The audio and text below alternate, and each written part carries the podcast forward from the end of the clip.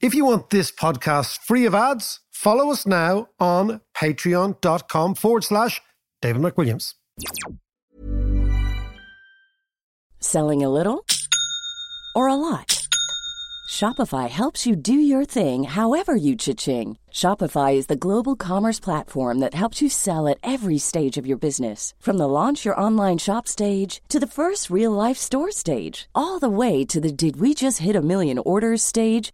Shopify is there to help you grow. Shopify helps you turn browsers into buyers with the internet's best converting checkout. 36% better on average compared to other leading commerce platforms because businesses that grow grow with Shopify. Get a $1 per month trial period at shopify.com/work. shopify.com/work. Ryan Reynolds here from Mint Mobile. With the price of just about everything going up during inflation, we thought we'd bring our prices down. So to help us, we brought in a reverse auctioneer, which is apparently a thing.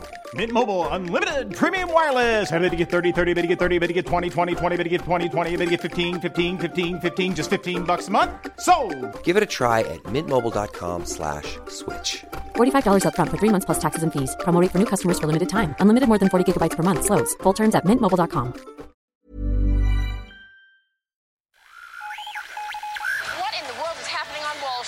Economic indicators. Who knows where this is going to end up?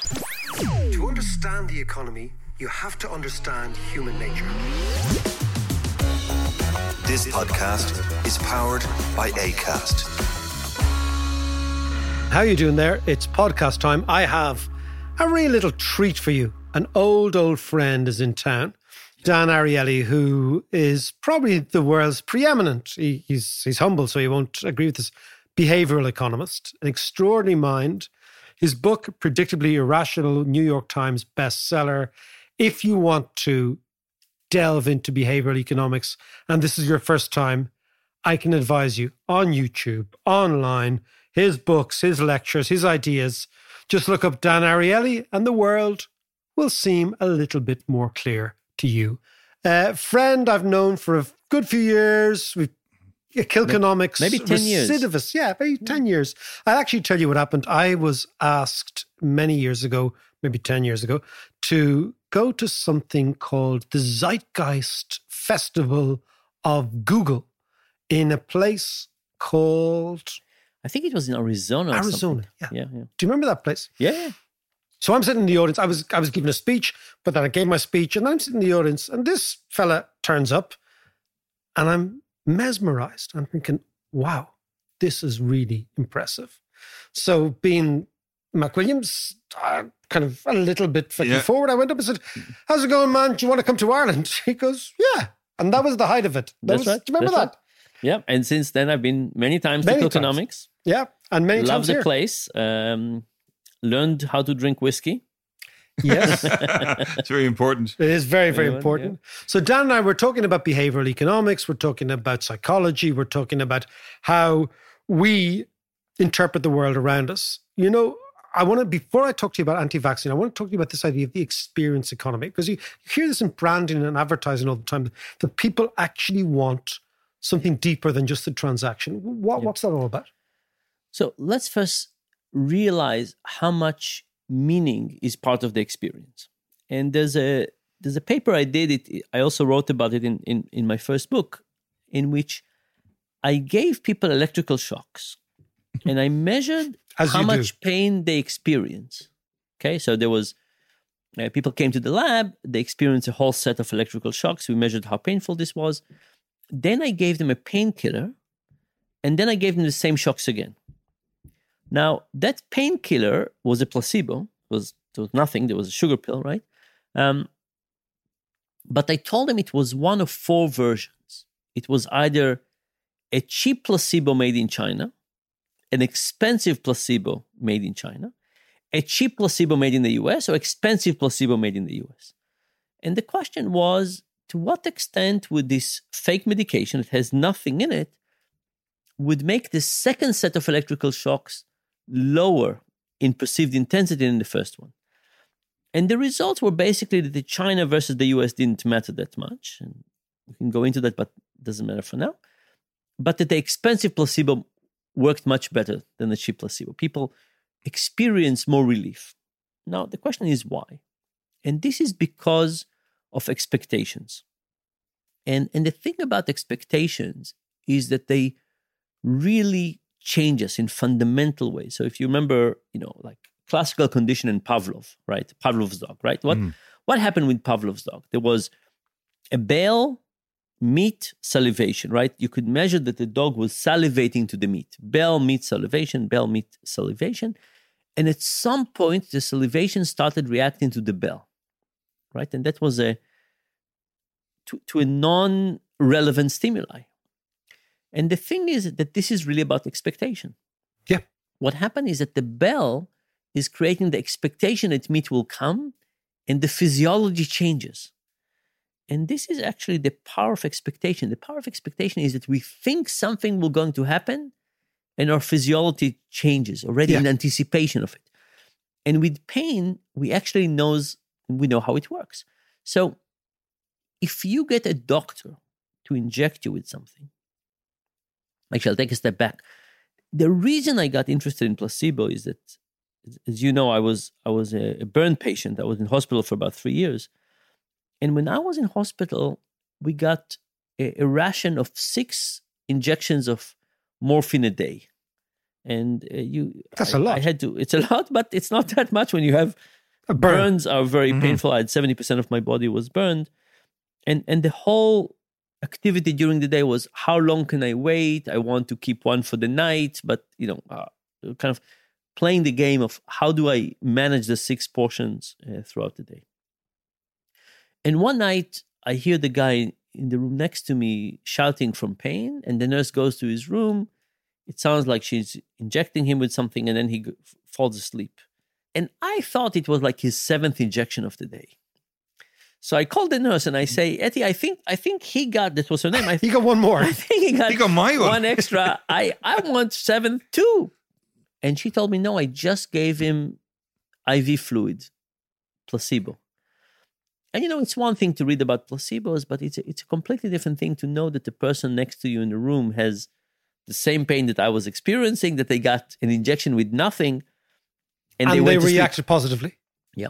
And and the thing about placebo for pain, which is the one we know the best, is that when a doctor injects you with something, your body secretes a painkiller. Endogenous opioids. We have a substance very much like opium, very much like morphine, in our bodies, and we can release it. Now, you can't close your eyes and say, please, please, please, can I release it? It doesn't work like this mm-hmm.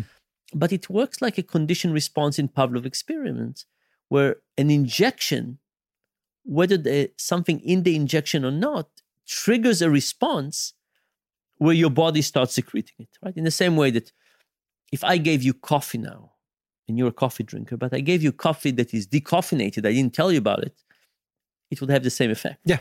Right? Because some of the effect is coming from your anticipation and not this. So the first thing we need to understand when we talk about meaning is that anticipation is a real part of the experience. Now, it's a really interesting thing, right? It's kind of the question about mind versus body. No, they're they're together. They're together in a in a really interesting way. That if you ex- if you anticipate the meal to be better, it will be better. If you anticipate sex with your loved one to be better, it will be better. I mean, like you can't make something that is zero quality a hundred, but you can but you certainly can- yeah. you can certainly increase the quality. So that's that's part number one is that our mind creates anticipation. It plays tricks on us. and our body's physiology changes as a function of that, and therefore we experience things differently. So that's the first part. And then the second part is that we do consume meaning. And This, and, and this I find fascinating. We consume meaning. we consume meaning. So let's say I, I buy a bottle of Irish whiskey and I consume it at home, and it will bring some of the memories of being here Yes. with it. It would not be the same as buying a Kentucky, whatever, bourbon. A bourbon, yeah. And not just because of the, the whiskey versus bourbon, it's because some of the meaning sticks. Now, you know, there's th- this question about voodoo. Uh, there's, there's an amazing researcher called Paul Rozin, and he shows that to some extent, we all believe in voodoo to some degree. For example, you have plenty of pictures. Imagine that you digitize all of them. hmm How would you feel about burning the old pictures? Awful. Awful. Yeah, awful. Why? I don't know why, but I want to keep them. Because some of the meaning, like to burn a picture of loved ones, Yeah, feel a, like it's a, a very aggressive, unpleasant, derogatory act. Yeah, yeah. Or here's another experiment he did. He basically gave people a picture of JFK and he drew a dart map on it. and he said, I'll pay you for, for double top, for, the, bullseye. to the middle, middle. And then he also showed people of somebody hated, like Saddam Hussein. And uh, people were much better with Saddam Hussein than the, with the JFK, yeah. hitting JFK. It's just tough. It's Yeah. just tough. It, mm. And it's not, nobody is confusing and say, oh, it's the real person. Yeah, exactly. But Meaning- psychologically, but meaning meaning sticks in a way we we don't always recognize and and the question is for us is how do we like a lot of irrationalities the question is how do we use it for our benefit and and the thing about this is that if we ignore it we're not getting much value but if we understand it and we utilize it in the right way we can actually have a more enjoyable life yeah, so so wearing a t-shirt that you remember where you bought it from and it has some meaning connected to it is is better. Drinking from a cup that you friend gave it to you and you think about that friend is is really important.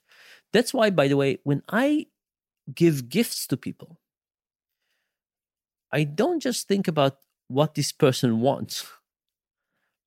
I think about what would help that person have better memories. yeah. So so when my my PhD students graduate, I usually give them an expensive pen. It's kind of a strange gift because it's expensive and nobody's using pens anymore. But I think that a pen, an expensive pen is something that you keep on your desk. Yeah. You keep on remembering it. And when you take it out and you write with a nice pen, you you you think about the I- person uh, who yeah, no, you're absolutely right. Gave it to. So we're kind of talking about the, the kind of bizarre economics of meaning, Yeah. which is which is an area that I rarely think about, but it's unbelievably valuable and profound. unbelievable. I mean, think about Guinness, Yeah. right? It- th- there's no question that part of the story is the history of of Guinness. It's, Yes, it's absolutely right. inseparable. Yeah, I- Imagine that Guinness was invented today. Yeah. This black, kind of unpleasant tasting. You know how what what would it be? It's it's, it's hard to figure out, of course, because we, we can't do this experiment. But but I think it would be very different. The, the history does does No, it- matter. Well, it- actually, that's interesting if you just take Guinness alone, because Guinness have Which, been. uh, by the way, John likes a lot. I do indeed, but it's you know they've been tinkering around with Guinness and the formula for years. And back in the eighties, do you remember? Oh, Guinness Light. Guinness Light they brought out, and on paper, you know, all Yeah. their research said, yeah, you know, we like Guinness, but we'd like it as a kind of if it wasn't so heavy and so bitter and so all this kind of stuff. So they created Guinness Light, which on paper should have been a massive seller, and it completely and utterly flopped Yeah. And I remember, because it wasn't the real Well, I thing. remember my granny had a pub, and that was a real acid test. So there was a pub in West Cork, clientele mainly farmers, right? Yeah. And the Guinness Light, I remember it was about 1980. It was, and I was a kid, but Yeah. I was in the bar, and you could just sense that it was flopping, Yeah. like from the moment it was introduced, because it had no meaning for them. So the the the the story on this that is the most well documented is Coke versus Pepsi. So in the US, there was something called the Pepsi Challenge. Mm. You know, I Coke was the remember- yeah. established Yeah, yeah. brand, and Pepsi came up and they did the Pepsi Challenge, and they would stand on the street and they would let people taste a sample of Coke, a sample of Pepsi. Which one do you like better? Most people preferred Pepsi. And they said, you know, people preferred, I don't remember the number, but let's say 80, 80% preferred Pepsi. Then Coke did the same thing. Here's Coke, here's Pepsi. Which one do you prefer? Most people preferred Coke. the question, how come? How come? It turned out that Pepsi did the blind taste. You tasted a cup of A, a cup cup of of B, B. and you say, which one do you like better? And it ended up people liked Pepsi more. Coke did it non-blinded. You tasted a can of Coke, a can of Pepsi, And you and knew, people and you knew which one it was. So then then Coke said, well, if people like Pepsi, better in the blind taste, let's figure out our formula again. So they they did a lot of you know little cups and different concentration of sugar and, and syrup and so on, and they came up with new Coke. And they I put in the in the bottle Yeah. in the can of, of old Coke, and people hated it. Yeah. Now, there was a really interesting neuroscience study in which they put people in an fMRI. fMRI is a machine that can image the, the, the blood flow in the brain, which indicates which parts of the brain are active. And they did the Pepsi Coke challenge. And uh, some people got Coke and were told it was Coke, and some people got Pepsi and told it was Pepsi. Some people got it and were not told. And what they found is that the pleasure center of the brain reacted more positively when people got Coke and knew it was Coke. So you know, So some it's a of the- confirmation bias in their own a, heads. It's a, it's a meaning. It's the it's again it's the meaning. It's when you there's some joy from the syrup and sugar, but some joy is coming from the idea that this is an Yeah, yeah, American the- drink, and Yeah, I yeah, drink it on this holidays, and I think about it this way, and it's a it's a comfort, and it's connected to all kinds of other things. And if you think about branding, branding is trying to create meaning yes. in a sustainable way to an experience. If you're wearing a, a Rolex watch and you're a Rolex kind of a person, you are getting an extra. Uh, A Rolex kick from a, this. a Rolex yeah, out, yeah, of, out of yeah. this. Yeah, yeah. So that was the economics of meaning. And in a minute, we're going to get into the psychology of COVID deniers. I'm Sandra, and I'm just the professional your small business was looking for. But you didn't hire me because you didn't use LinkedIn jobs. LinkedIn has professionals you can't find anywhere else, including those who aren't actively looking for a new job but might be open to the perfect role, like me. In a given month, over 70% of LinkedIn users don't visit other leading job sites. So if you're not looking on LinkedIn, you'll miss out on great candidates like Sandra. Start hiring professionals like a professional. Post your free job on linkedin.com/people today. There's never been a faster or easier way to start your weight loss journey than with PlushCare. PlushCare accepts most insurance plans and gives you online access to board-certified physicians who can prescribe FDA-approved weight loss medications like Wegovy and Zepbound for those who qualify. Take charge of your health and speak with a board-certified physician about a weight loss plan that's right for you. Get started today at plushcare.com slash weight loss. That's plushcare.com slash weight loss. plushcare.com slash weight loss. One size fits all seemed like a good idea for clothes Nice dress. Uh, it's a it's a t-shirt. until you tried it on. Same goes for your healthcare. That's why United Healthcare offers a variety of flexible, budget friendly coverage for medical, vision, dental, and more. So, whether you're between jobs, coming off a parent's plan, or even missed open enrollment, you can find the plan that fits you best. Find out more about United Healthcare coverage at uh1.com. That's uh1.com. Let, let's actually switch from meaning, because it is fascinating, to something that you've been working on recently. And it's really, really opposite, germane, and current, which is vaccine anti vaxxers. Tell me about the psychology of this. So it's not just anti-vaxxers. I think the, the real issue is the, the, the COVID denying, which is which kind of is a bigger is a bigger phenomena okay. than than this. So somewhere last year, maybe in June 2020, eh, I get an email from from somebody I know, kind of like third circle, somebody I helped a long time ago, and and she says, Dan, what's wrong with you? How did you change this way? When did you become so selfish and greedy? And I say, I, I write back and I say, Oh, I, I, I didn't know I changed. Like, what what do you have in mind? And she sent me this set of links. And I follow the links and I realize that I am unbelievably hated by a large group of people In Israel or in America? Or? mostly in Israel, but but in other places too, that think that I'm part of what is called Agenda 21. What And is Agenda 20? I've never heard Agenda 21 is is the idea that Bill Gates and the Illuminati uh, want to reduce the population of the world. Uh, the world is this: Mm. we have too many people. We, we the world cannot support everybody, and Bill Gates the, and the Illuminati want to reduce the population of the Earth. And Agenda 21 is, is that agenda. The, the UN development goals are part of this.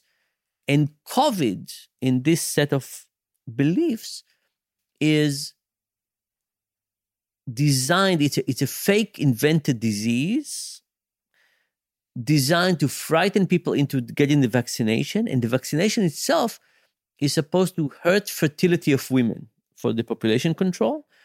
And we're supposed to get an international passport for vaccine, which would allow the Illuminati and Bill Gates to track All of us. uh, all of Mm. us. Yes. So that's the agenda. And I, and all of a sudden, I discovered that I'm part of the Illuminati and I'm I'm part of this. And Well, welcome, well, well, welcome to the Illuminati. John and I have been members of the Illuminati for many years. In We in have funny handshakes We and are, all the we, are, we, are, we are actually founder members of the Illuminati. So go on. And so when it happened, you know, first of all, I was I watched a discussion on YouTube between two women who were discussing my uh, personal shortcomings and my my behavior and all kinds of things like that. And Bizarre. it, it was very bizarre. Take it as a compliment. Two women discussing you. Full stop. by the way, they they they build it on all kinds of all kinds of things. But um, you know, I, I did work with the Gates Foundation on hunger in Africa. I did do some things on on vaccinations. So there was enough evidence for them. there was some evidence, but one of the pieces of evidence which was really odd was, do you remember Jonathan Swift, a modest proposal? Oh yes. So, oh yes. So in that in that Which was essay, actually about how the English should eat Irish children. it was the, the British or it was about the, the how the poor should sell their kids It's to the wealthy. Yeah. So the, the, the background noise was he was taking the Mickey out of what was happening here. Yeah. But it was basically that the poor should sell their children Yeah. to be eaten. That's right. Yeah. So so he had this uh, very humorful, if you understand yeah, it, yeah. Uh, essay about how the poor should sell the kids to uh, the wealthy for food, and when the kids would get Yeah. plumpy and all kinds of things like that. so at some point, I gave my own version for this. Uh, not as good, of course, but I gave my own version. This was for a medical conference. And in that conference, I said, look, the, the challenge with, with medicine, modern medicine, is a problem of supply and demand people want a lot the system doesn't give as much and most people are focusing on how we can get the system to give more. I said let's look at the problem differently. Let's ask people to want less right? You you could deal with the demand not with the supply. So i said for example why don't we just slow down ambulances right? Get them to get there a little slower Calm down. calm down. You know many people would would not get a second heart attack right? I said let's encourage smoking. Let's increase stress. Now all of this was of course not just in jest but i was commenting on the fact that the healthcare system is not really thinking about preventative care we're not thinking about population health and so on but the covid deniers uh, took that as a at face value Yeah. Total red rag to the bull. and basically said, you know, here's Dan uh, wanting the system to kill more people, uh, to get, and, and so on. So, and, and they connected some other things and so on. So, my first reaction was to try and convince them that this was just not true.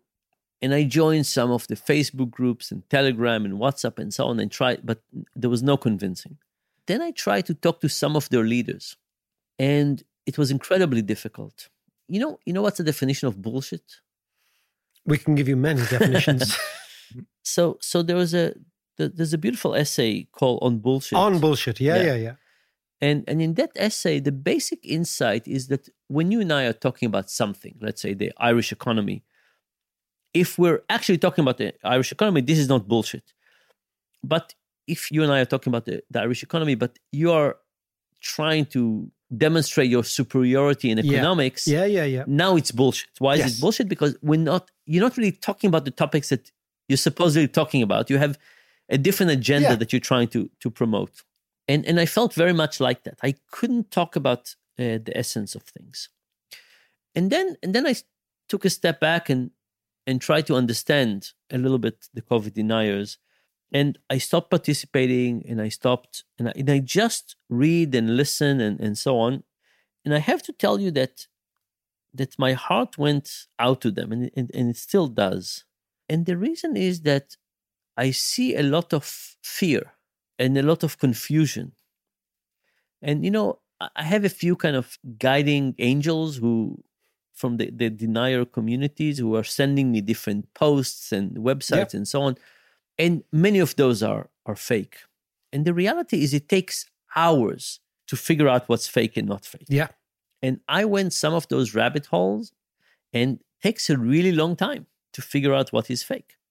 It also turns out that not everything they believe in is fake. They, some Yeah, things that some- they, yeah. I think it was Nixon who said, just because I'm paranoid doesn't mean that they're Yeah, everyone's against me. Yeah. Exactly. So they are correct about some things. But here's some insights. One is there's a study that looked at 67 different countries and the amount of violence in those countries, just as a civic society, how much Mhm. violence they have, and how much belief in COVID conspiracy theory there is. And it turns out there's a very high correlation. Ah. Now, why why is there a correlation between the amount of violence and COVID conspiracy? I think it's because conspiracy theory gives us a sense that we understand the world around us. Mm-hmm. We all have to acknowledge that living with uncertainty is very tough. And, and COVID has created a tremendous amount of Sure. what's going on here? Like, what is going on? But uh, you know, is this a pandemic? Is this a reason to close the country for for a year and a half? I, the, the numbers are like my guess is that in Ireland, in a regular year, how many people die? I think about 32,000, 35,000. Okay, so Yeah. you say, yeah, you know what? What is happening here? Is this is this a reason to shut down the whole country? Why? Uh, So anyway, so there's lots of uncertainty, and I think that the more violence there is in a society, the more we have pressure to find a reason Yeah. for something, and conspiracy theories give you a reason. Here's an evil person that is trying to to do To this. fabricate something. It's, yeah, it's yeah. not just we don't know. Like, Yeah. the- and, the, and the medical literature is basically saying I don't know. It's not a size. So that's that's one thing. That there's a pressure to find an answer. That's one thing. So it's like filling in the gaps then. That's right. And, Yeah. and I'll give you one other input on that.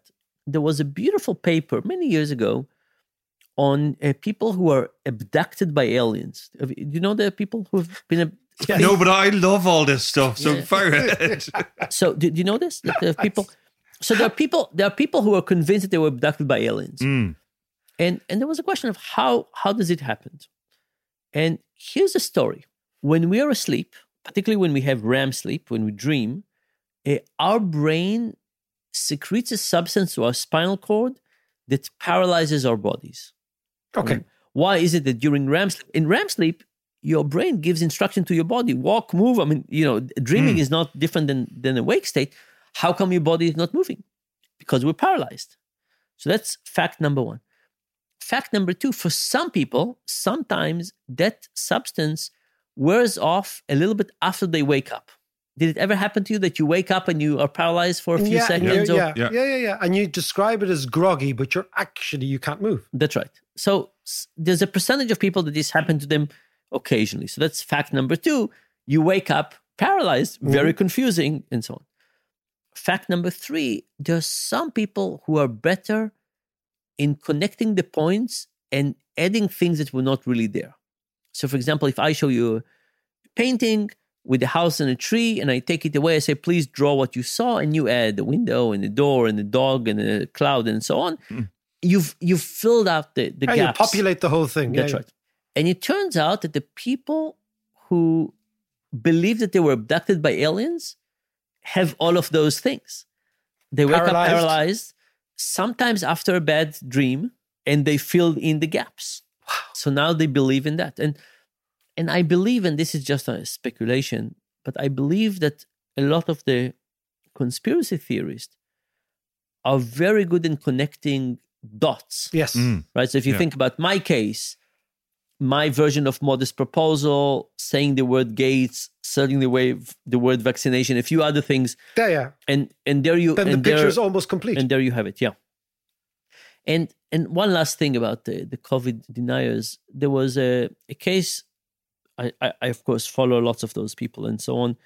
Uh, there was a case recently of a guy who is one of the leaders of the, the COVID deniers uh, revolution, and he got COVID. He was tested positively. The denier. Pos- yeah, the denier.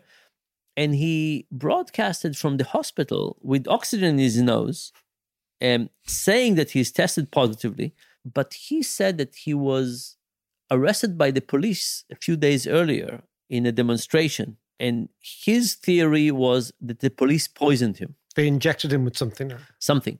And then he got sicker.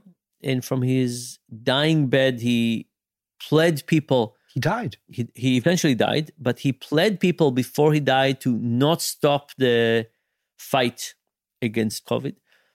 And after he died, the amount of people who started believing that he was indeed poisoned by the police and they started describing more and more people who died as being poisoned by the police have increased dramatically and and this is this is the last point i want to make on this and this reminded me a lot about leon festinger and the cognitive dissonance and if you remember the, the story from leon festinger is that he he originally there was some, some cult and the, the woman who was le- leading this cult said, and I'm making up the date, I don't remember it, but she said something like, on December 20th, 1954, um, the world would end because people have been unpleasant and not cooperating and so on.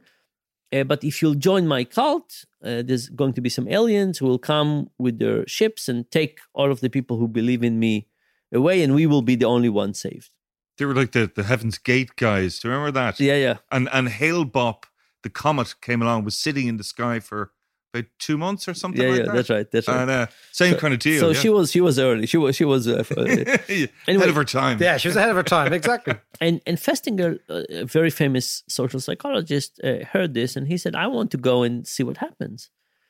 And imagine that you have two groups of people. You have the the real devotees, Yeah. the people who said goodbye to their families and spend all their money, and you know they were just there waiting for the aliens to come and pick them up. Yeah. And there were the people who were on the fence. They didn't. Uh, they kept Yeah. their money in the bank account. They didn't say Yeah. goodbye to their family members. They But were they kind just of wanted on to the wait and fence. see and see what happens. Now, on that date, nothing happened. Who do you think stayed with the leader? The people who were the serious devotees or the people on the fence? You're going to tell me the people on the fence. So, no. So, what happened was what happened was that the people on the fence said, Oh, you know, we thought this might be right, might be wrong. We didn't commit too much. Yeah, yeah. So we're gone. We're gone. The strong devotees, the people who you would think were the most heartbroken, the most disenchanted, the most people disappointed, actually were the ones who stayed with her the most. So the strongest devotee. The strongest devotees stayed with her the most. In fact, what they said was that it was thanks to her that the world did not end.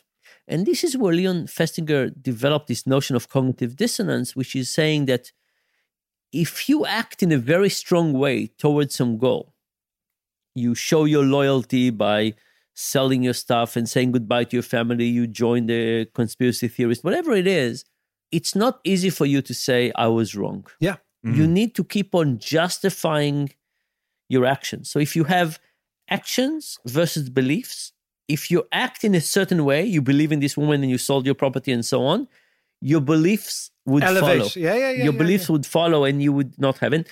And this, I think, is going to stay with us with the COVID deniers. Now we have a very strong group with, with social structure and people who've given up lots of things.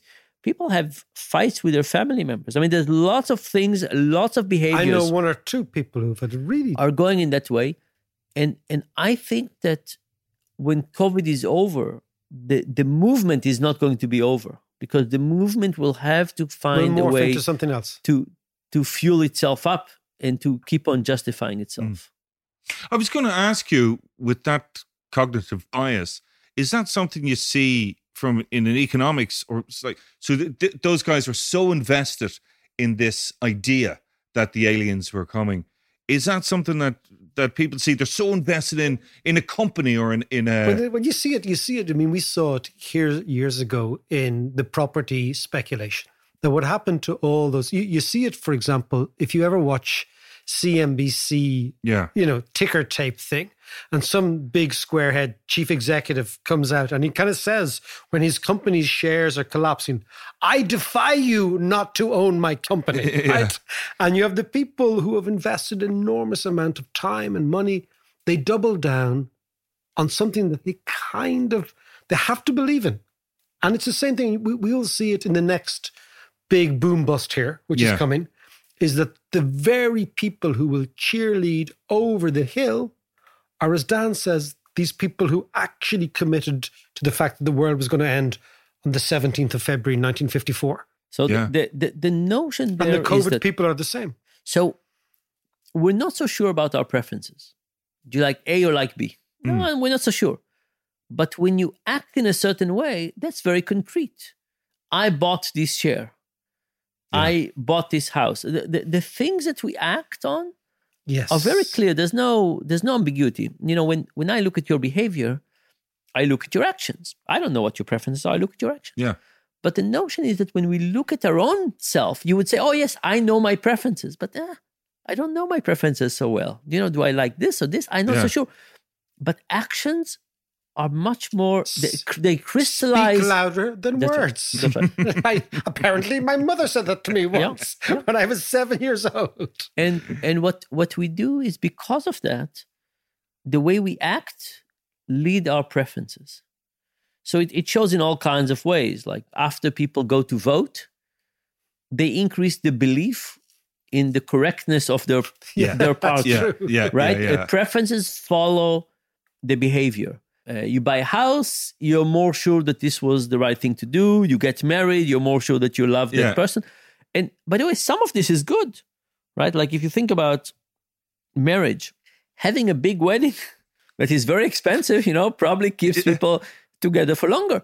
And not necessarily a bad a bad idea but it's not always it's not always good. And and if we go back to the covid question we have groups of people who have been very invested in covid so for example um you know for a long time they would say that the vaccines have been only approved for emergency use Right. and when when the FDA finally approved the Pfizer vaccine for real use, I talked to some of my, you know, COVID denier, you know, guiding spirits, and they told me they said, you know, you think that the a vaccine that was approved is the one that they're given? No, it's not the same.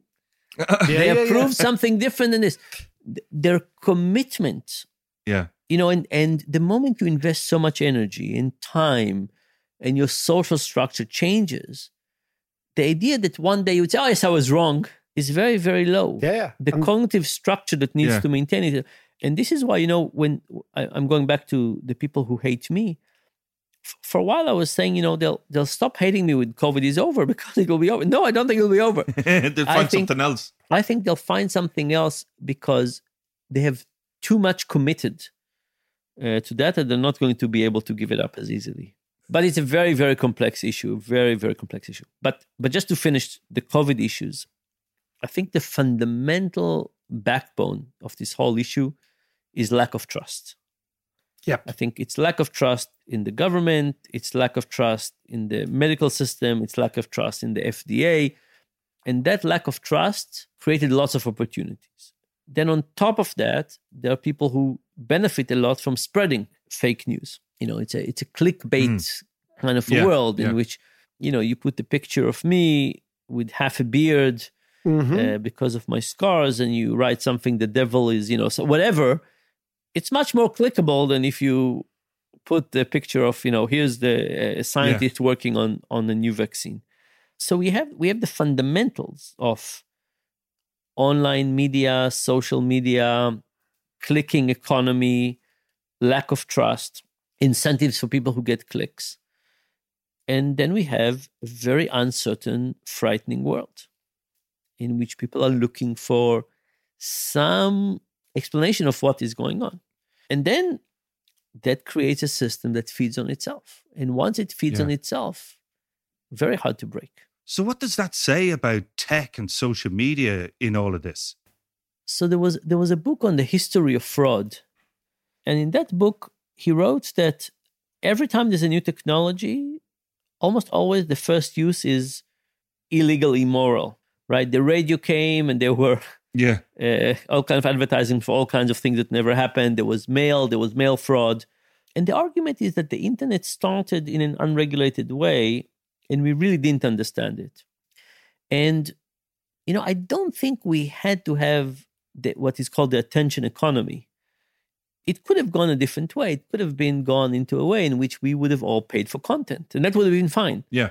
But because people have this very special, effective reaction to paying nothing, to something that is free, most of the models are advertising models. Now we didn't have to have it. It's not. It's not written that the internet has to be free and everything is is just Mm. advertising based. We could have paid. Like it, it's a it's a big fork in how the world could have done, but things would have been very different. Because now that you have what is called the attention economy, that people just want clicks. Clicks are basically about getting people's gut to want to see something, right? So it's more pictures and more yeah. things that are evil reaction. and more things that are surprising and strange and and it didn't have to be this way so that's a really important thing to to understand and now that we understand it by the way it wasn't too long ago then we saw the arab spring and we thought you know that social media is is the the way for democracy Yeah. then we saw the American elections, and we say, hey, not so much, right? It's the opposite of that. So I think there are basically two big forces. One is the attention economy, and the other one is, of course, the intervention of foreign governments in bots. I remember when Trump was elected, I don't remember how many Facebook followers I had, but the next day, half of them, the, the, the next day after he was elected, I wrote something kind of, you know, a little bit not too, too nice about Trump. And I, as a, as a Democrat, I said, I felt that I neglected the bottom half of American society. Mm. And that the reality is that I understand the, the, the anger of the bottom half of the American society. And, and I felt I, like, I teach at a very nice university. I could have gone to teach a little bit in the high school, right? I felt, I felt I could have done all kinds of things. And, and the next day, half of the people who follow me on Facebook disappeared. And it surprised me. I thought, oh, you know, half of the people following me were Trump supporters and they got so upset by this post. Then I realized that the next day, Facebook deleted the 100 million fake accounts. Yes, yeah. It wasn't. It wasn't that they left. There were lots of fake accounts. Um, They're all Russian that- bots. that- that's right. So, so I think between the attention economy on one hand and the interference of all kinds of superpowers trying to use bots to basically stir up civic unrest, I think we have a very bad system. And the question is, what are we willing to do? And because you know, every time that you set up new rules, you take away some freedoms. Well, that that's the big thing, isn't it? Like that's the big argument in America. Is it's all about the First Amendment and freedom of speech, but So so here's here's another thing. Driving. yeah, Not that many freedom in driving. You have to be yeah, true, true. you have to be of a certain age, you can't drive drunk, you can't drive in red lights, you can't park in handicap spots. You have to drive on a certain side of the road. I mean, a um, uh, lots of rules. Now, why are we willing to accept so many rules about driving? Mm.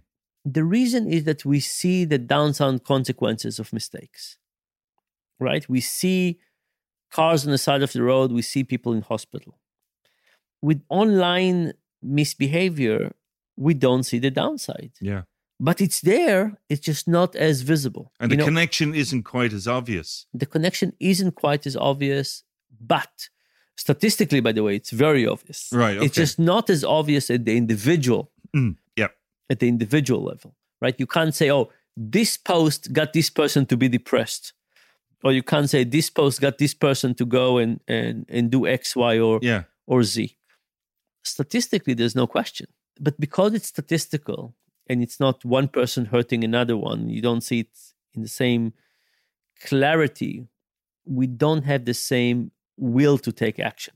Like if we could see people dying rather than getting depressed, if we could see people, you know, I, I can tell you that being attacked, being bullied, it's very painful. Absolutely. You know, when when it started happening, I would focus most of the day, but at night I would have dreams about traveling the world and looking for a place with less hate to live in. Hmm.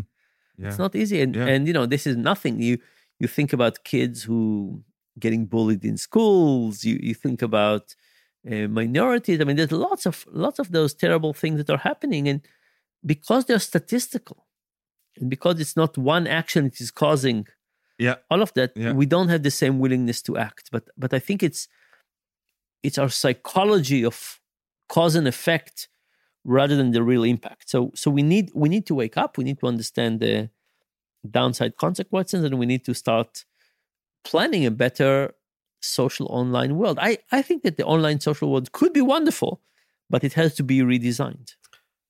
That was a complete pleasure. A tour de force. It's fantastic We're around stuff. the houses. Uh, by the way, you can hide in the basement here of the HQ in Dunleary. Very good. No, the fact guys walking around with half beards is totally normal here. it's great. Now, Dan, huge pleasure. Huge pleasure. Thanks, lovely, lovely to spend some time with you. Before we let you go, I just want to give you a quick glimpse of a recent TED talk by Stephanie Kelton. Now, Stephanie, as you may know, has been on this podcast and has been a guest down in Kilkenomics. She's a US economist and at the forefront of the new MMT movement, modern monetary theory. Have a listen to this clip. When we hear the word deficit, we probably think of a deficiency or shortfall. Okay, a deficit always sounds ominous. So when we hear that the federal government just ran a $3 trillion budget deficit, it can sound worrying and it can even anger people. But there's another way to think about government deficits. Just as a six becomes a nine when we view it from a different angle, a government deficit becomes a financial surplus when we look at it from another perspective. Here's what I see I see what's happening on the other side of the government's ledger. When the government spends more than it taxes away from us, it makes a financial contribution to some other part of the economy. Their red ink is our black ink. When you look at it this way, it becomes clear that every deficit is good for someone. The question is for whom? And what are those deficits being used to accomplish? It matters how the money is spent and who ends up with the resulting surplus. Tax cuts that deliver huge windfalls for those at the top without sparking investment and opportunity for the rest of the population don't make good use of deficits. On the other hand, spending trillions to support the economy during the pandemic put the deficit to good use. We just had the shortest recession in US history. To me, that was fiscally responsible. Being responsible shouldn't mean running the government's finances like a household. Instead of trying to keep the deficit in check, Congress should be focused on keeping inflation in check. That's the real limit on spending. And it's the thing to watch out for if you're thinking about spending trillions on things like infrastructure, healthcare, and free college. Instead of asking, how will we pay for it? Congress should be asking, how will we resource it? So you can hear this TED Talk with Stephanie Kelton, along with loads of other really brilliant TED Talks. So that's TED Talk Daily, wherever you get your podcasts.